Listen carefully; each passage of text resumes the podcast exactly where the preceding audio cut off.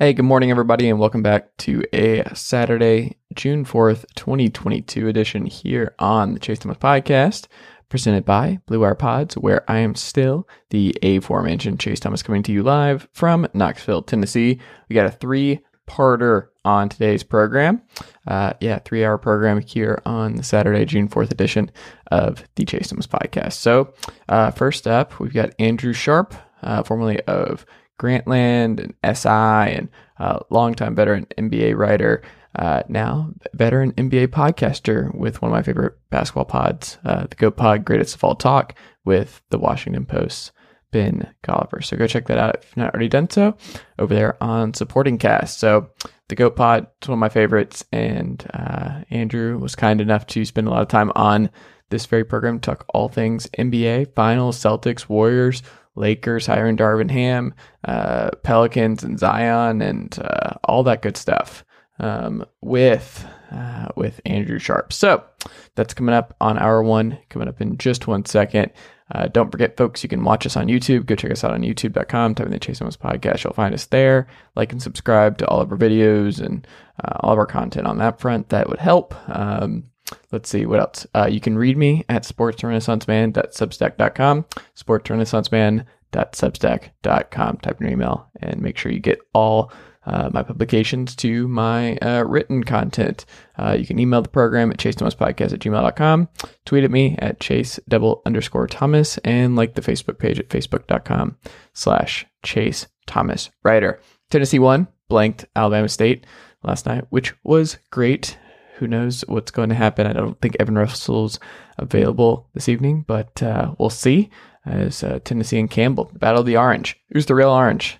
That will be tested tonight in Knoxville. So, uh, fun weekend ahead on Rocky Top, but uh, good show for you guys today. Three hour program, and uh, you can check all those episodes out here on this very feed wherever you get your podcast. Chase Thomas podcast on your preferred podcast player.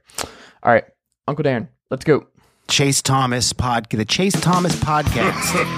um, my nephew needs me to record. See, I hate. I already hate it. I hate it.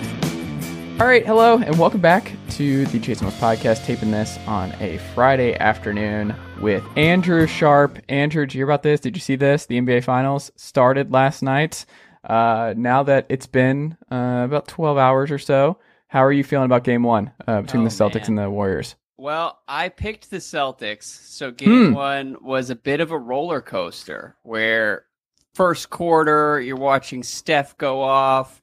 Celtics are going underneath screens, giving him a lot more room than I expected them to. Mm-hmm. And I mean, he was just doing whatever he wanted. And the Warriors offense looked great. And so I was Mhm. expecting them to sort of come back to earth against the Boston defense.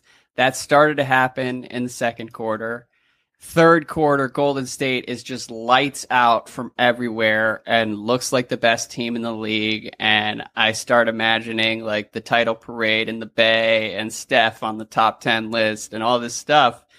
And then the fourth quarter, man, I mean, that was what I expected to see in this series, where Mhm. Boston was just more physical than anybody the Warriors had dealt with, and they were more athletic. And at a certain point, Golden State just didn't have an answer outside of Steph taking tough shots, Mm-hmm. and that's the that's the element that I'm really curious about for Sunday because like game two, Golden State should go out and kick their ass. It feels like this is going to be a pretty long series. But by the same token, like the supporting cast in Golden State just didn't look very good. Like Andre Iguodala probably isn't going to be playable in this series. Jordan Poole maybe not playable in this series. And He so better I- be playable. he- he's going to have to be, but at the Mhm. same time, like he's just getting abused on defense hmm and he wasn't able to score at the rim on offense. That I think was like the sneaky biggest factor in game one is Hmm. the Celtics can pr- can protect the rim better than like the Mavericks could, for example, and um, they can take away a lot of the easy stuff in the paint, and that ultimately means the Warriors are going to have to rely on like hitting tough shots from the outside. And Mhm. outside Steph, they just didn't have it in game one. What did you see in the first quarter, the second quarter that changed uh, for Steph? Because he had what 21 in the first, tying like Michael Jordan 90, 1993 mark uh, for most points in a quarter. But um, and then he's just a goose egg in quarter number Yeah. two. Did you see anything specifically that Boston did uh, that threw him off? Well, he sat for an extended stretch Yeah. of the second quarter, so that And they was started off like an definitely- 8-0 run without him, if I remember correctly. Like they were actually fine. Yeah, yeah, and that's where I started to wonder, like, oh boy, Mhm. is the Celtics pick in trouble? Because like the Golden State offense wasn't being slowed down by this vaunted Celtics defense, and it was like, oh shit, okay, here we go. Mhm. Um, but beyond that, in terms of like what slowed down for Steph, I think the Celtics were just pretty disciplined about taking one or two steps further, like under the screen. They they were giving him a lot of room in that first quarter, Mhm. and you saw the clip um, of Marcus Smart mic'd up saying, "This Mhm. is not the Heat series," and like lecturing Robert Williams about sort of closing out a little bit harder and not giving up that much room. I think that's part of it, and also you know Steph is six three, and when you're throwing like big wings at him and and big guys are are chasing him all over the place, it's hard for him to get clean looks at the rim. And so outside of that first quarter, the the Boston Celtics were just making it hard on him all Mhm. all night, and and that will continue. What do you think Kerr changes in game two, lineup wise? Whew, it's a good question because uh, you know there were stretches where Marcus Smart was guarding Draymond, like hmm guarding in air quotes, and Yeah. was really just sort of like playing free safety and blowing up a lot of the dribble handoff stuff they love to do, and just generally being like disruptive as hell. hmm And I think that's where Marcus Smart could be really valuable.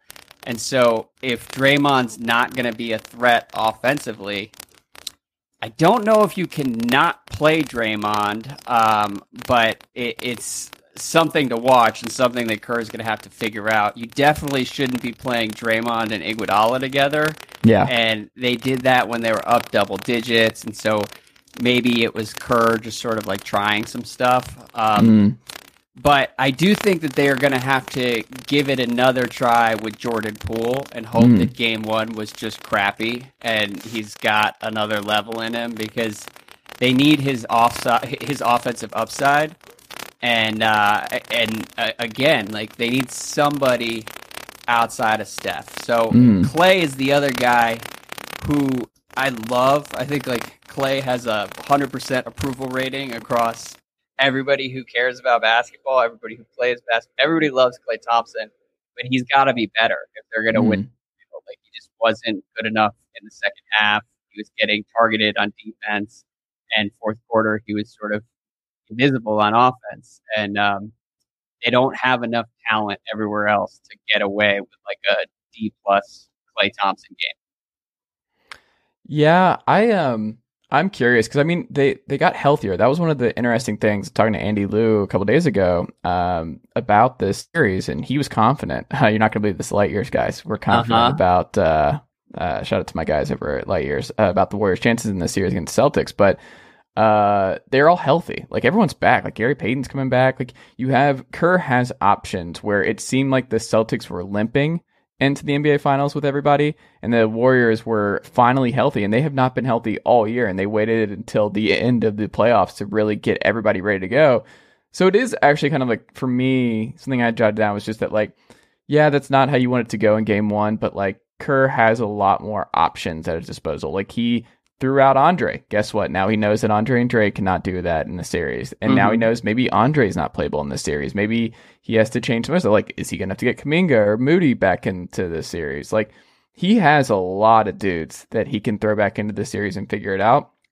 The Celtics aren't like that. They still have their seven to eight guys that they're going to use over and over again. So I don't think Ime has as many uh, options if things go south for a lineup that Kerr tinkers with and he figures out. He's like, oh, this one works and we're to hunt and do this to death. I don't know. That's where what I was thinking. Yeah, well, and I love Andy and Sam and the Mhm. Light Years gang, and they were talking about how healthy that team is, and I'm Mhm. like, all right, well, is Gary Payton the second really playable in this series? Mm. Like, what are you getting from Andre Iguodala at this point? Like, what does it really mean if you're quote unquote healthy and those are the guys that you're bringing back? Um, Otto Porter was great, and as a Wizards fan, I would love to see Otto Porter get a ring at the end of all this. So, sort of broke my heart to see the Golden State collapse because Otto was like an unsung hero for them in Game One outside of Steph.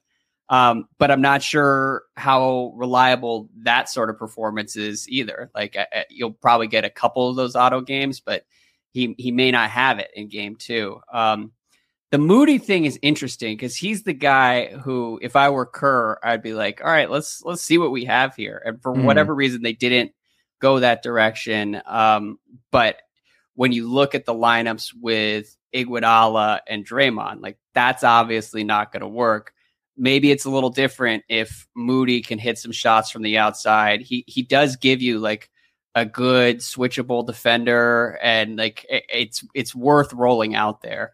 But I my concern on the Warriors side is that like when you really look at the options, some of the guys that that Kerr could play are sort of washed at this point, hmm and then some of them are just total wild cards, whether it's Kuminga or Moody. But I agree with you. I would definitely give those guys a shot and see what they can do in, in limited minutes because they're the the well is running dry on the veteran side of the equation. So see what Moody and Kuminga can do. On the Celtics side of things, though, why? I'm curious. Why? Why did you think the Celtics were going to win this series beforehand? Because uh, you're kind of on an NBA insider uh, analyst island there. A lot of Warriors across the board. Love. Super weird how unanimous the media became picking Yeah. the Warriors. Um, so there are a number of things. One of it, I'll just be honest, was sort of like a gut feeling hmm on the way into it. You had all these different media outlets and pundits sort of like rhapsodizing about Steph Curry and his place in history and what this title would mean and how underappreciated he's been for years and years and all this stuff. And I was digesting it, being like, and I I also host Greatest of All Talk, hmm and get emails from people. And for like several weeks now, we've been getting emails asking us to talk about Steph's place in history if he wins this title. And just my experience as a sports fan is that when people start having those conversations before the games are played, mm. things tend to get weird. And, it, and it's Yeah. rarely as clean and storybook as everyone expects it to be. And so that's sort of set off some alarm bells. And then also i just think the west was weaker than people realized. And so the warriors were beating the crap out of like the Mavs, the Nuggets, you know, the Grizzlies who who were good and were able to push Golden State a little bit, but like there weren't really like championship caliber tests for Mhm. them. And so I thought they came in a little bit overrated and Boston was just going to be bigger and more athletic than anyone they dealt with. Um, but you know, it's also one game, and for two of the quarters in game one, Golden State just looked better and was like Mhm. blowing them off the floor. So I, I'm reluctant to read too much into it, but it, it's definitely their toughest test uh, thus far in the playoffs, and and maybe like the toughest finals test they've had. Is there one guy uh, specifically for Boston in Game One that surprised you the most? Ooh, that's a good question. Um, Peyton Pritchard Hmm. was pretty valuable for them. Was able Yeah. to stay on the floor, and I think that's a sneaky big factor. Like it gives Boston an extra shooter, Mm. and it also he he was like pesky on defense. He wasn't a, a complete liability. He was actually sort of making Steph work and chasing him all over the perimeter. Mm. Um, so if he's going to be a net neutral on defense and another shooter for them on offense, because like eh, you know, Golden State in the post game, that everybody kept hammering. Well, they're not going to shoot fifty one percent from three Mm. every game in this series, but like a lot of the shots that Golden State was was giving up were wide open threes. Right. guys Like every Pritchard. Horford three was open. Exa- exactly. The Horford and Pritchard were getting like wide open looks, Mhm. and those guys are good shooters. It's not like you're giving up looks to Semi Ojeleye or something. Mhm. Like Horford's going to knock those down, Pritchard's going to knock those down. So I think that's a big deal. And then the other surprise, obviously, Derrick White, man, was Mm. just like pulling shots out of his ass and uh, was great on defense as well. Um, but there were several junctures in both halves, really, where like the Celtics were sort of running out of options on offense, and Mhm. Tatum would just drive and kick and hit Derrick White, who would then hit a contested three. Yeah. And that's one thing I don't think they'll be able to get again. But you you trade for Derrick White hoping that he gives you like one or two games that potentially swing a series, and um, they got one of them in game one. I also wonder because a lot of people's response after this game was that uh, the officiating was really good. The officiating by by and large in game one was pretty solid. I also wondered, I was like, if it's called like this the majority of the series, I think the Warriors are in more trouble where they're not getting certain calls where you're like, okay, when they're attacking like that, Poole and Steph have got to get to the line and they've got to be flailing. They've got to just, because Boston's going to be more physical. Boston's going to hammer them inside with Horford and with Williams, with Theis. Like, you're going to need to, like, if it's officiated like that, I'm kind of more concerned uh, for Golden State I feel like that benefited uh, Boston a lot more. Did you? Yeah, I mean, and that's one of the things that will be interesting to watch in game two in particular. Like things could swing pretty dramatically in that department. Historically, the NBA officiating patterns tend to be a little convenient for the league's purposes. Um, so Sunday night, Golden State probably gets a pretty favorable whistle Mm. is it's a big X factor in every game because Boston wants to be really physical. And also Golden State, like they're not going to be getting into the lane as much. Certainly Mm. as they were against the Mavs, where they could just sort of do whatever they want. You go in there and it's like Bertans protecting the rim. It's like great, everybody Mm. and that's probably not going to be the case for almost everybody on the team eh, with Golden State in this series. Like, I, I don't see many guys who are going to be like regularly getting into the paint and initiating contact and getting to the line. So they are going to be, eh, they're going to have to be pretty creative on the perimeter, sell every every contact they they have, um, and I I say that with like a twinge of sadness because the game one gameplay was so much cleaner than what we saw at the end of like Heat Celtics. I don't Mhm. want the Warriors to start flopping all over the place because like it was just really nice to see sort of back and forth Mhm.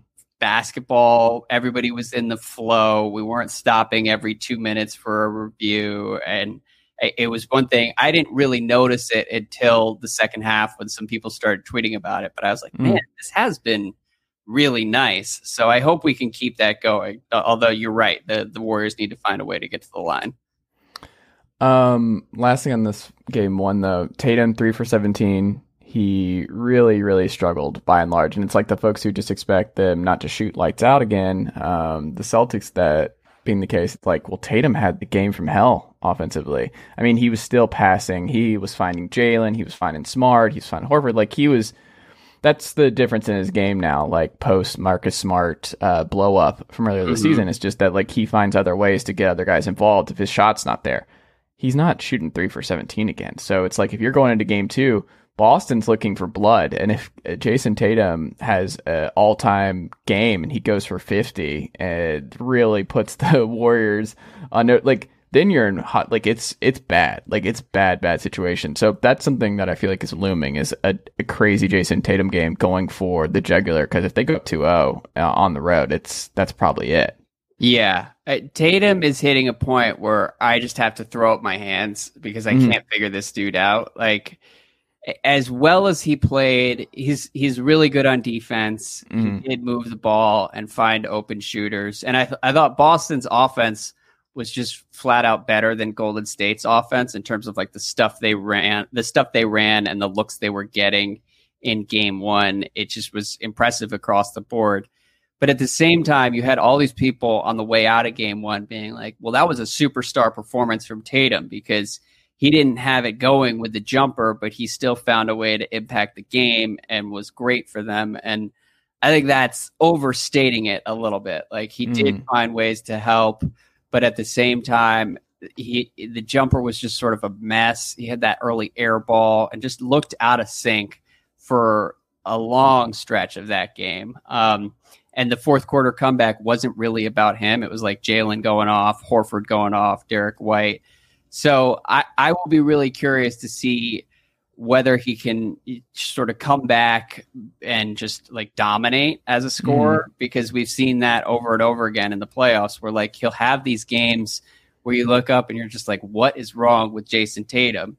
And then you'll look up the next game and he's had uh, like 45 points in game 6 against Giannis and like was just out of his mind. Um so you're absolutely right. If he can be that guy uh, in game 2 the Warriors are going to be in a lot of trouble. I, I, would say the Warriors probably win game two, but they should have won game one. Mm-hmm. and like losing that one, uh, man, oh man, it's got to hurt. I, I, mean, like afterward, everybody sounded confident. And mm-hmm. I, I would, if I were a Warriors fan, it would maybe freak me out a little bit, like how comfortable Draymond was in the post game, how comfortable Steph was, Kerr. Like they got punked in that fourth quarter, and there didn't seem to be much like collective acknowledgement from the guys how how emphatic that fourth quarter was from Boston.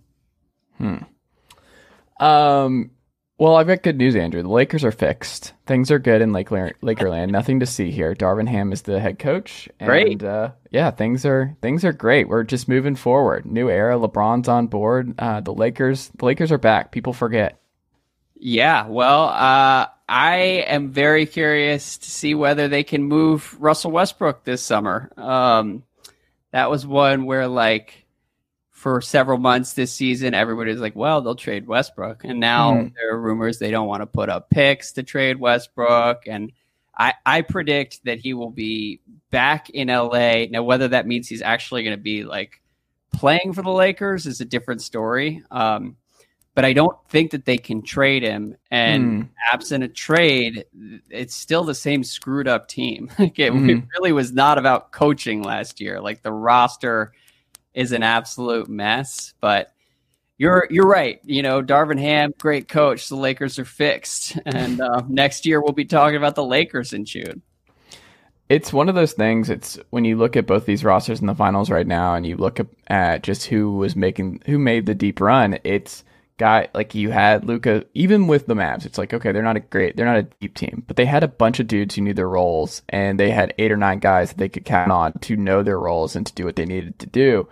The Lakers don't have that, and there's no path to them getting back this summer. That's my biggest concern. It's like, yeah, you can count on AD to bounce back and get back to bubble AD and play more games, and LeBron play more games and figure it out with Westbrook because he cannot be like what he was this past year, but I don't the depth returning. Like I don't see the path to them getting to where they need to be to be like a Golden State or Denver or a Boston or a Miami where like you're 9, 10, 11 deep that you can like Duncan Robinson can get a DNP CD for a whole series and then he's back in the mix. And the Lakers just don't they're not even close. Like Talen Horton Tucker gets all kinds of conversation about him and where he's at with this team, but my biggest concern with the Lakers is not even their three stars or two stars in Russell Westbrook. It's just I don't see a path to them fixing their depth problem in time to maximize this window with LeBron and AD. Is that fair?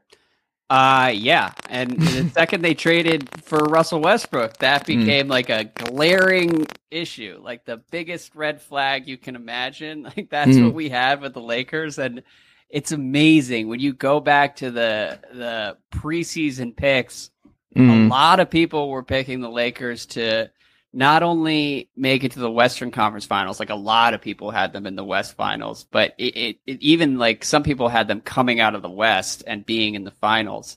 And um, I was not on that bandwagon because mm. you just look at the roster, teams that have to play that many bad players Mhm. just don't succeed. Like there's no, there there aren't examples throughout NBA history of teams Yep. Bringing guys literally off the street like 38 39 year old veterans giving them 20 30 minutes a game and winning like that just Mhm. does not happen uh so for that reason i i, I struggle to see how it's going to be very different this year Mhm. and if that's the case, then I don't know. I mean, I think if you were trying to win, like they can't do this because of uh, like the politics involved. But I think if you were trying to win and trying to give them like the best shot for next season, Mhm. you might consider trading Anthony Davis and just trying to bring back like more uh, infrastructure for your Mhm. roster and see what you could do in that scenario. But again, like AD is a clutch guy and, and he and LeBron are sort of joined at the hip. So that's a non-starter. And if that's the case, then all right, good luck guys. I just, I mean, my theory on what happens here is I, I think it's bad again next year.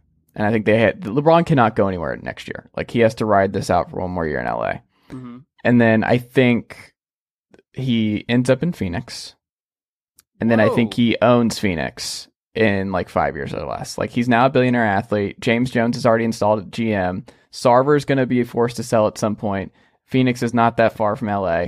I am my best guess for LeBron the next couple years is another bad year in uh in LA. He finishes up with CP and Booker in uh in Phoenix after DeAndre Ayton is traded this summer.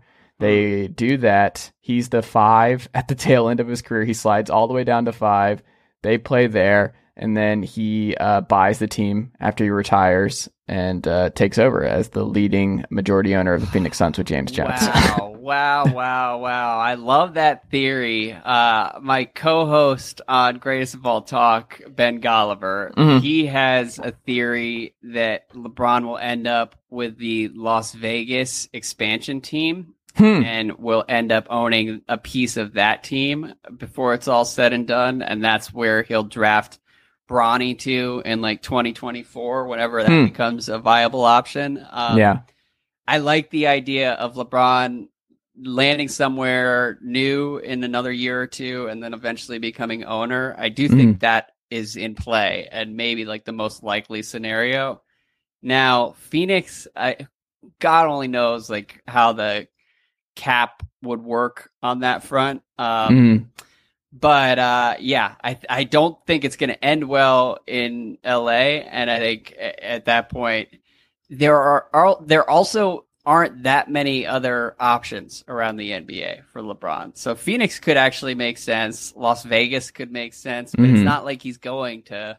I don't think Vegas will be ready in time for him. Like I don't know. Yeah. That's a quick timeline for Vegas. Like that's the thing. It's like I think that would be more appetizing to me if it was quicker. I, am not convinced that that's like a two year or less thing for him. True, and I have no idea where things stand on like Yeah. the expansion progress and whatnot. So maybe Phoenix is one of the only like viable options for Yep. LeBron in a few years, and that's a, another reason that could actually happen. Well, you heard it here first, Andrew. Phoenix LeBron. I I said this a year ago, and I was like, "This the tea leaves." You know what's crazy too to think about, and like you cannot tweet this or put this out there because like you'll get all kinds of people going after you. But I think there's a strong possibility that LeBron's already played his last important NBA game. Like it's it's Uh huh.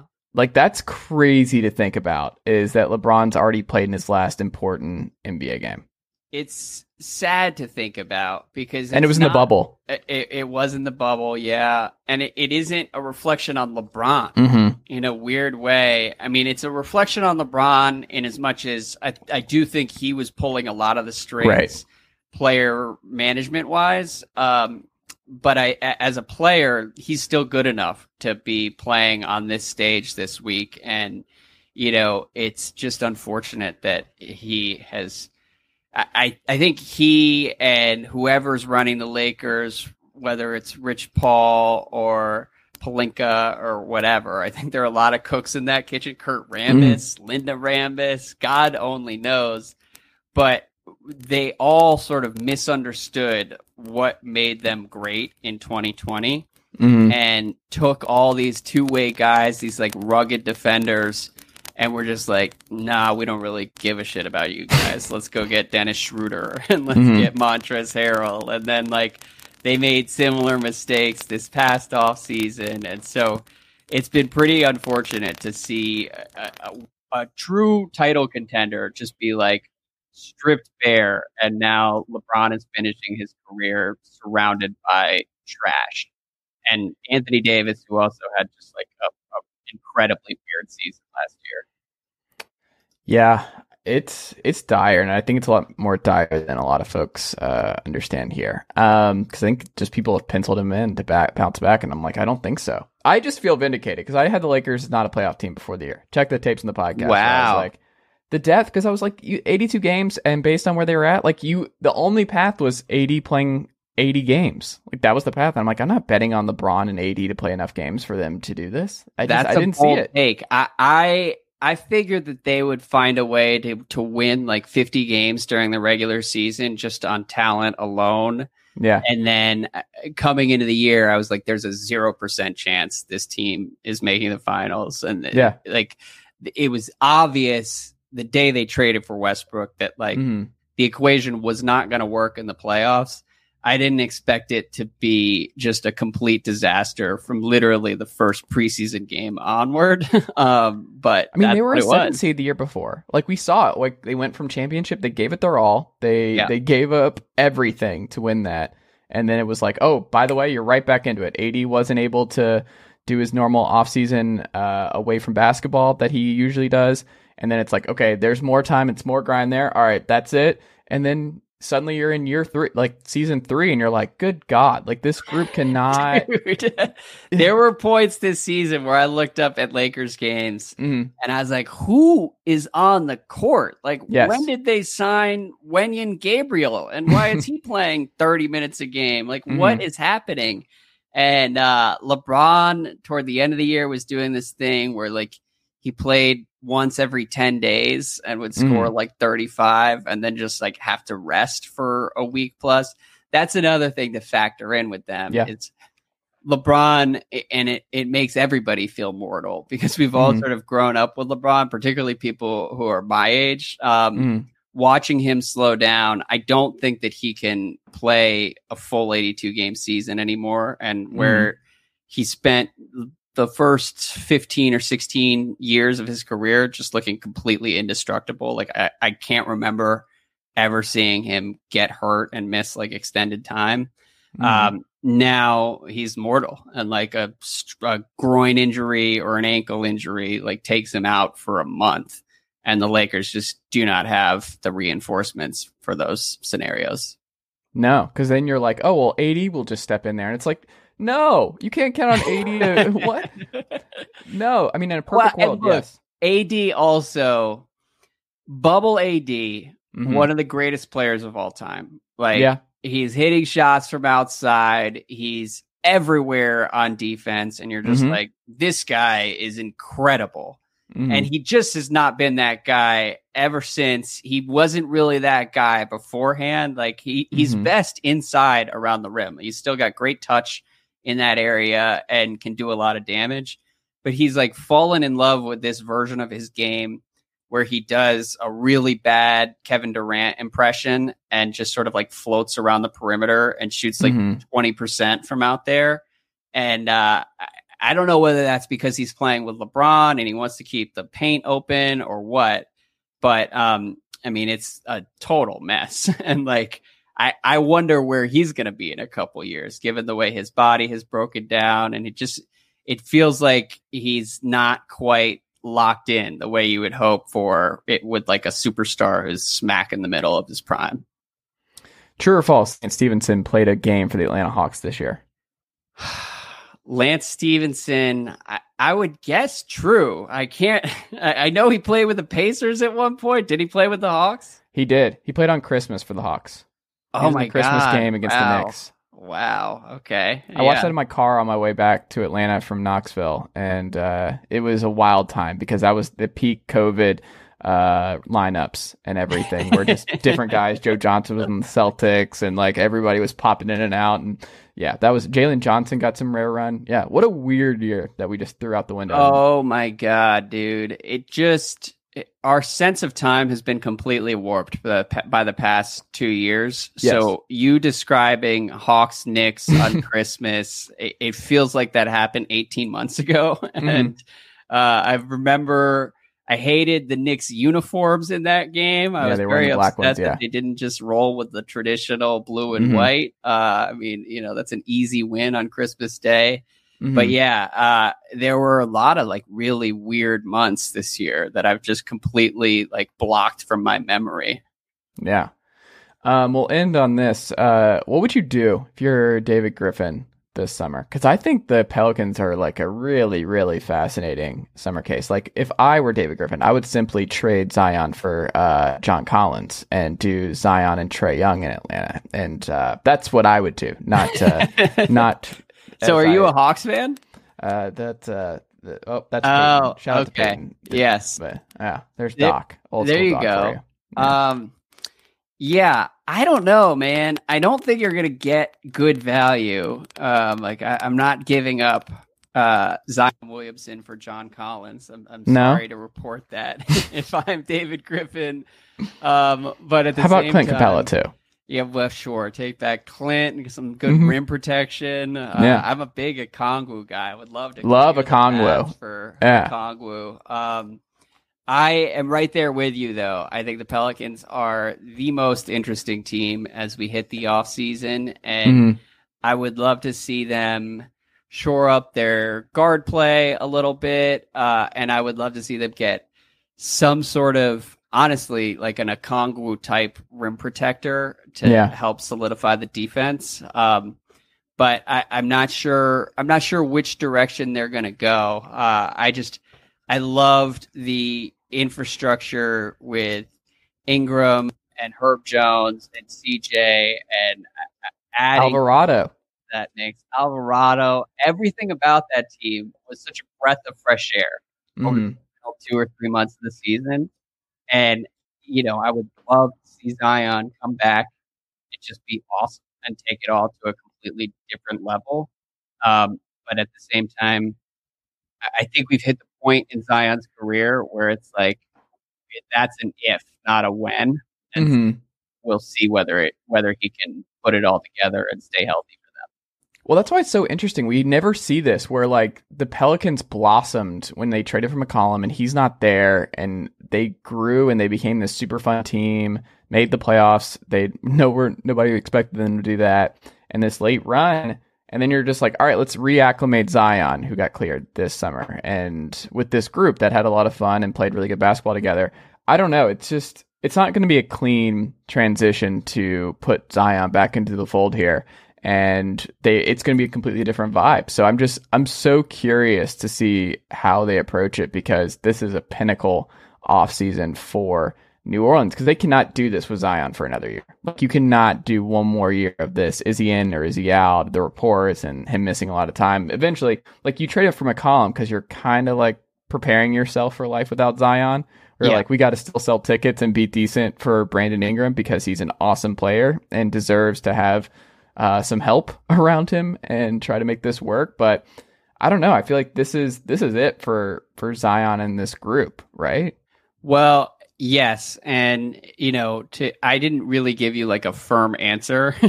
if Mm. I were David Griffin, I would try to trade Zion and see Okay. like what is out there For a John Collins. for See, yeah, exactly. A John Collins type package. Maybe bring back a Capela um, if you're lucky.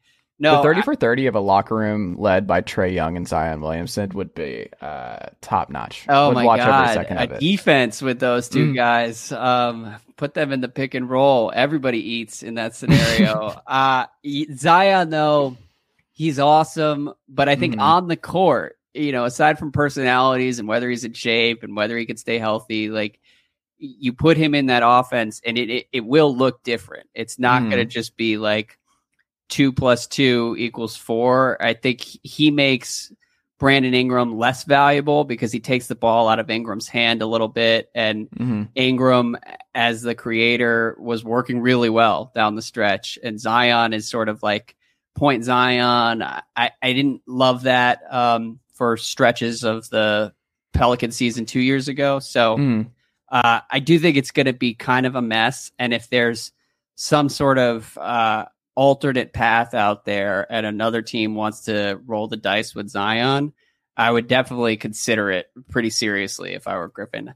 My question is like, I, I- I think the whole league is sort of where you are, where it's like, Yeah. is this going to happen with Zion? And so I'm not sure the, the value would really be there if you're putting him on the market. I mean, any team should do it. Like, because he still has the ceiling of best player in basketball. There's just not many of those guys where you're like, there's nothing you can do with him when he's on offensively. There's just nothing you can do with that person inside. And that's just, you can't, like, as great as Ja's been, like, the ceiling is still not the same. The ceiling is not the same as Zion's. And I, that's why it would hurt so much moving him if you're New Orleans because you could totally see the scenario where he pops off in team number two and Oh, you're yeah. like, good God, we just traded away terrifying. the. yeah, because can you imagine if he becomes like a five time MVP or a five time first team All NBA? And you're just like, well, we had to do it. But people forget about the context of like what was going on and him wanting out and all this stuff behind the scenes that we'll never know for sure what's going on there. But like, definitely much weirder behind the scenes Yes. than we even realize. and so that's part Yeah. of it. but I don't know. I like if he's traded this summer, it would not surprise me. It would not surprise me altogether because if CJ and uh, Brandon are like, we can do this, we can make us a like a, bl- a Blazers light from Dame and CJ, and we can just make the playoffs for several years in a row and keep this thing humming and the good vibes going. Like, I don't know. It it would not surprise me. All I can say is that in the midst of the finals, it's been Mm. great to talk Pelicans and whether they come back with Zion next year or with whatever they get in a Zion trade, I am going to be all in on Yeah. Alvarado and Herb and Ingram and CJ. Like I'm, I'm all the way there. You know, we got, uh, our, our guy Jonas as well. Um, I forgot the guy's name from Texas, Jaxson Hayes. Jaxson Hayes was starting to come on too. Like as a group, they were just the best. Um, So whether it's Zion or a group of like three or four Okongwu Capela type players, um, I'm in. John Collins, maybe. Who knows? Uh, People it'll are be, saying. it'll be a lot of fun. Yeah, many people are saying the Hawks are in the mix for Zion. I, I wish you luck with that this summer. I mean, in all, like they're league pass number one all time. Trae and Zion, like that's just league pass number one. Like, Yeah. I, I don't care about the defense. Like, it, that that would be the one thing that would sell out uh State Farm day to day. Like, that's the one thing is that kind of attraction with. You know two. what's awesome with Zion? In addition to the dunking, which Mm. obviously, you know, is self explanatory, his touch around the rim against guys who are like four or five inches taller and much longer Mhm. to finish over just about anybody. Yes. And, and it's like these feathery, soft floaters. Like it's just gorgeous. And Mhm. uh, he also looks like a refrigerator flying through the air as he's like yeah, those shots. So uh, I I hope he comes back healthy because man oh man, it's so much fun to watch Yeah. him score inside. There's nobody else in the in the league who does it that way right now. Um, last thing with Ben, uh, what uh, can you tell the listeners who uh would be what- something about Ben they would be surprised to know that you know? Ooh, something about Ben. Um, God, people always ask me this stuff, and he's he's kind of an open book in terms of like the weird stuff he gets into. Um, Hmm. I would just say uh, he is incredibly thoughtful behind the scenes. He can com- he comes off as sort of like a hard ass on air sometimes. Um, but then he'll send little gifts here and there. Uh, he'll send little baby shoes anytime one of our friends has a baby, like little Will he baby really? and stuff. Yeah. So um, he's a big softy, I would Yeah. say. Uh, once you get him off the mic, he is the best. There you go. Yeah. Um, well, folks, you can go check him out. Goat Pod. Uh, I'm subscribed. It's what, like five bucks a month, uh, something like Yep. that. Yeah, Five bucks a month, Cast. two episodes per week. We've uh, had a, a lot of fun over the past two years. It's a great pod. It's a great. Uh, it's a great use of your time. Hour and a half, two pods a week. It's great stuff. Andrew and Ben are two of the best here in NBA podcasting. So go check them out and subscribe if you have not already done so. Andrew, thank you so much for uh, coming on the show today. I greatly appreciate it. Yes, sir. It was All right, y'all. That'll do it for part one, hour one here on the Chase Thomas podcast, the Saturday, June 4th, 2022 edition. Thank you to Andrew of the Goat Pod for coming on today's edition of the podcast. Hope you guys enjoyed our conversation uh, as much as I did. Uh, subscribe to the Goat uh, Pod if you have not already done so. It's worth it's worth the five bucks a month. I promise. I'm a subscriber. Um, but also make sure that uh, if you like today's episode, that you leave this show a five star rating and a review on Apple Podcasts or Spotify. Tell us why you like the show uh, and why other people should listen as well. Uh, be great if you're an Apple Podcast or Spotify listener. Uh, you can subscribe to this very program and not miss any of our hours of programming here on the Blue Wire Pod Network by just subscribing to the Chase Thomas podcast on your podcast uh, preference. So please go ahead and take care of that today. If you enjoyed our show and uh, would like to keep listening to more content, uh, subscribe to us on YouTube. Um, email the program at chasethomaspodcast at gmail.com. All that good stuff. Hour two coming up in just one second. Oh, Derek, how'd I do?